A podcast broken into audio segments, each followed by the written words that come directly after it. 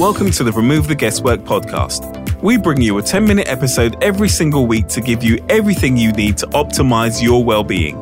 The show is brought to you by Body Shot Performance. They use technology and science based solutions to create happy, healthy, and resilient teams. Find out more at bodyshotperformance.com. And now here's your host, Leanne Spencer. Hey, how you doing? I hope you've had an amazing week. This week's episode, I'm really, really keen to bring this to you. Actually, it's something that means a lot to me. It's a message that I really feel is worth spreading. I'm going to start it with a story. I'm going back a few years now. I went to a show on London South Bank called Circa. And this was an acrobat show. So there was a about 10 acrobats, some male, some female, and they were performing the most incredible tricks incredibly skillful things, you know, walking on their hands, supporting all their weight on one arm. Um, incredible stuff. It was visually incredibly entertaining, amazing. What I really noticed though about these athletes, what stood out for me more than more than almost the, the skill that they were demonstrating, was the diverse nature of their bodies. You would expect, with the, the amount of physical strength that's expected of them, that they would be ripped cut, extremely lean and muscular. And to a degree, that was true of some of them, but not all of them. And this was what was fascinating. They all had the same level of strength, but their bodies looked very different, not just across the genders, male and female, but for each of them individually. Some of them had a little bit more body fat on them than others. Some even had a little bit of, of chub, but they were incredible athletes. And it really stood out for me for this simple reason that I think we put far too much focus on the aesthetics of fitness, on what people look like, and nowhere near enough focus on what they can do with their bodies the strength, the musculature, the functional fitness, you know, what they can achieve with their bodies and not just what they look like. And the reason I tell you that story is I would love to start changing the way that we look at fitness. And I would love to start radically changing the way that we judge our own bodies because I think it makes a lot of us very, very unhappy. And the data supports this. I'm not going to give you tons of stats and, and quote studies, but two very startling um, statistics. The average British woman spends 17 years of her life on a diet. 17 years. I mean, that, that is criminal to spend that much of your life dieting.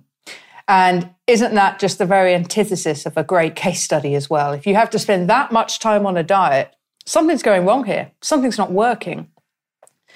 The other uh, study was done by the Professional Association of Childcare in Early Years, and that study found that children as young as three were expressing concern over their appearance and their body.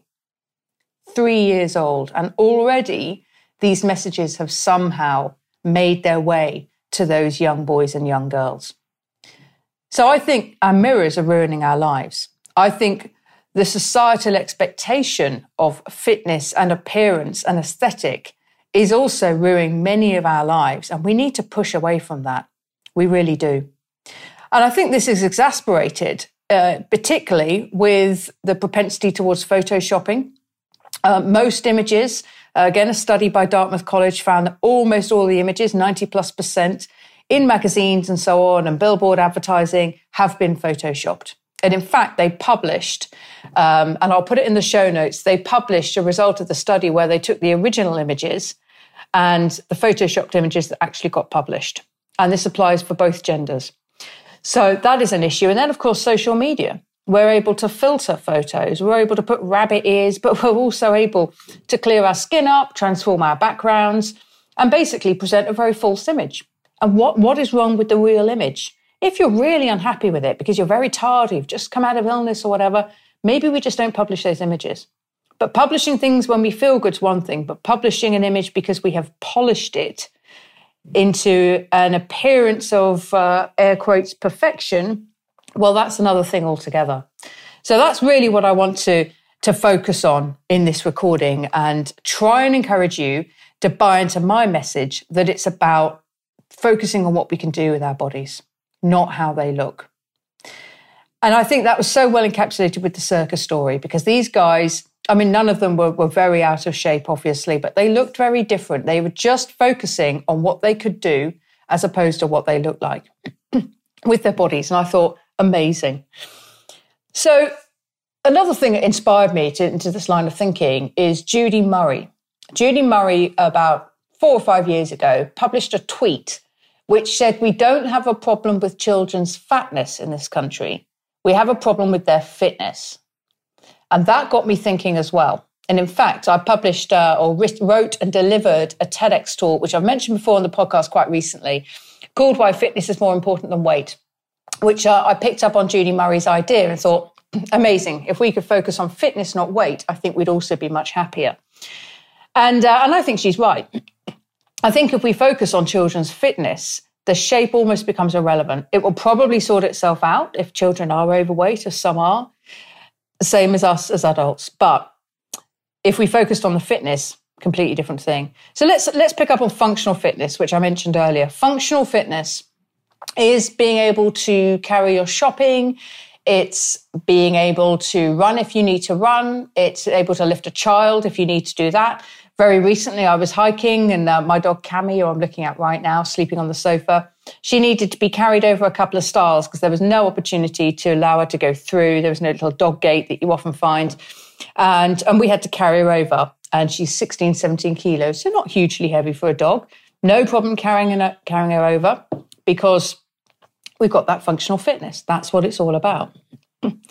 so focusing on that Focusing on what we can achieve with our bodies and not how they look is the main message here. Focusing on strength, physical strength, mental strength, emotional strength, focusing on that aspect of our overall fitness, our fitness for the rigors of daily life, to come back to that business athlete idea that I talked about in last week's podcast. If you haven't listened to that, please go back.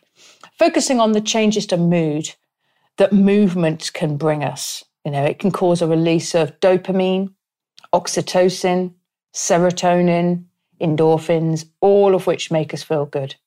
And if you go out and do a very brisk walk in nature with an old friend and catch up, or, or listen to a podcast, or take a dog and watch that dog sniffing and enjoying itself and interacting symbiotically with nature, and I challenge you not to feel good about that. Um, particularly out in natural light, you may get some serotonin from that natural light exposure. You may, even if it's the right time of day, right time of year, get some vitamin D as well. Energy is another thing that you get from movement. It is energizing to move. So never mind what the, the end result is like. If you've got the benefits of strength, mood, and energy, that's amazing for health. And that will motivate you to want to repeat these behaviors as well. I think striving for a particular body shape uh, is not really going to lead to happiness because for many of us, we just aren't going to get the shape we want. I mean, there are endomorphs, ectomorphs, and mesomorphs, different body shapes. And to a very large degree, we can't control that. Now, if I think about myself, um, there are aspects of, you know, I would like to have stronger quads. You can train that. You may not get them popping like a, a cyclist because you may not be willing to do the training and you may just not have that body shape. But you can strive to get stronger quads. But I would only do that if I wanted to, to up my cycling or up my Peloton game because there was a purpose for it. I think trying to change your bone structure, trying to emulate somebody else's body shape is just a hiding to nothing because we've got what we've got and we can change some of it. And then we learn, need to learn to be happy with the rest of it. So here's the summary it's about fitness, not weight, and not the aesthetic of fitness. It's about focusing on what we can do with our bodies, what we can achieve with them, and not what we look like.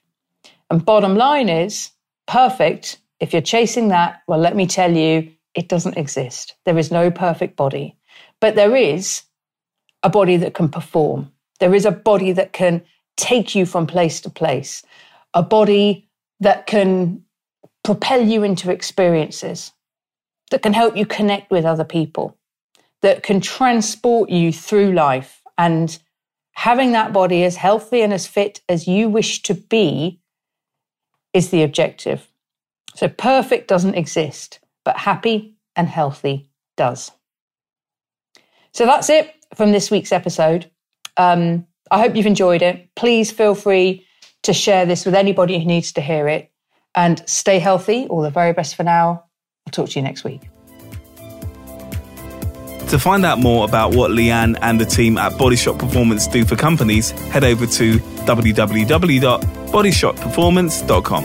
While you're there, why not take our Wellbeing at Work scorecard and find out how your business measures up in four key areas of well-being: well-being strategy and aspirations, well-being resources and training, energy and motivation, leadership and values. Thanks for listening and see you next week.